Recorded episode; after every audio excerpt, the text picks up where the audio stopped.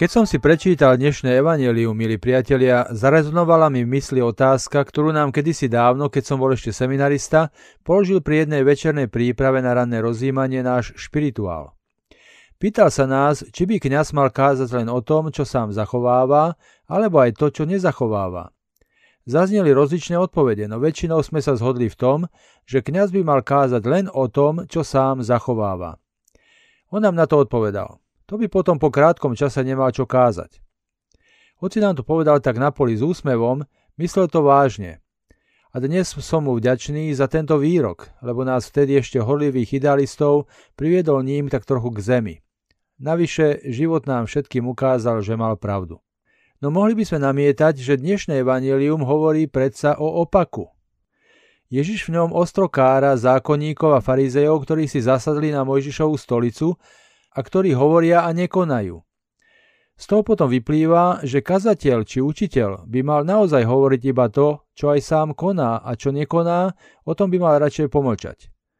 Skúsme si vyriešiť tento problém. Počas kresťanských dejín sa vyskytlo viacero reformátorov, ktorí vystupovali proti skorumpovaným a často aj proti nie až tak veľmi skorumpovaným autoritám presne týmto spôsobom. Ak nekonáš, čo učíš, tvoje slovo je neplatné, nemáš hodnovernosť. Toto sa aplikovalo nielen na slovo kazateľov, ale dokonca aj na sviatosti, ktoré vysluhovali. Takíto vysluhovatelia podľa mienky týchto reformátorov boli vnútorne nehodnými. Snad najvýraznejším spomedzi nich bol Čech Ján Hus. Podľa neho, predstavený, keď je v ťažkom hriechu, stráca svoju moc a má sa svojho úradu zrieknúť. Toto prirodzenie viedlo potom k presvedčeniu, že aj sviatosti, ktoré vysluhuje vysluhovateľ nachádzajúci sa v ťažkom hriechu, nie sú platné. Toto je učenie, ako aj iné články z jeho učenia, bolo však odsúdené, hoci dnes vieme, že nie celkom adekvátnym spôsobom. V čom ležal problém? V dvoch veciach. Poprvé, ak by to tak bolo, kto by si potom mohol byť istý, že vysluhovateľ, od ktorého príjme veriaci sviatosť, či je to krst, alebo Eucharistia, alebo pokánie, alebo ktorákoľvek iná, sa nachádza v stave milosti, teda že nie je práve v ťažkom hriechu. Ako by potom človek mohol mať istotu, že prijal sviatosť účinia platne? Po druhé, žiaden vysluhovateľ ani kazateľ predsa nerozdáva zo svojho. Ja nekážem svoje slovo, ja nerozdávam svoje sviatosti. Sviatosti a slovo sú predsa znakmi Kristovej milosti, a nie milosti vysluhovateľa alebo kazateľa. A je jasné, že na sprostredkovanie svojich milostí môže Boh použiť aj nehodné nádoby.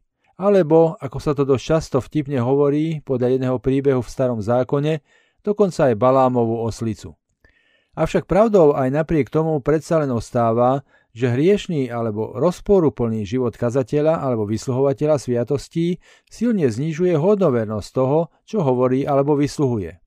Nie každý má žalúdok na to, aby počúval reči, hoď ako dobré alebo platné, človeka, ktorý si šliape po jazyku. Ako teda postupovať? Slovo dnešného evanelia je slovom aj pre kazateľov, aj pre ich poslucháčov. V prvom rade treba rozlišovať. Treba jasne uznať, že žiaden kazateľ nie je svetec, zatiaľ.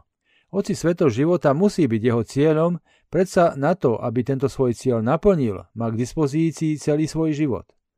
Svetosť v plnosti môže dosiahnuť až vo väčšnosti. Tu na zemi sa môže k nej iba približovať. Každý kazateľ bude mať teda počas celého svojho života na sebe dosť toho, čo musí ešte vylepšovať.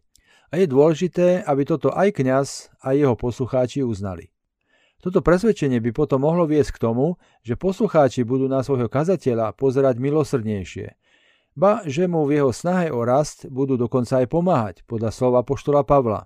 Neste si vzájomne bremená a tak naplníte Kristov zákon. A zo strany kňaza by to viedlo k tomu, že by necítil potrebu sa tváriť, že on všetko to, o čom káže, aj zachováva. Musím sa vám vyznať, že my kňazi mnohoráz máme v tomto zmysle pokušenie rozhodnúť sa pre také správanie, ktoré nás v konečnom dôsledku môže viesť až k neuveriteľnej vnútornej i vonkajšej izolácii. Ako si dosť často mnohí z nás prichádzame k tomu, že si osvojíme to, čo na nás premietajú niektorí z našich veriacich. Že totiž my kňazi a kazatelia musíme byť automaticky svetí no my vieme, že svetí nie sme. Sme ľudia a k podstate človečenstva bude vždy patriť hriešnosť. Pokiaľ žijeme, budú tu pokušenia, pády, nevernosti a hriechy. Toto nás potom často vedie do veľkého vnútorného konfliktu a často žiaľ až k dvojtvárnosti. Možno až takej, ako v dnešnom evaneliu odsúdil Ježiš.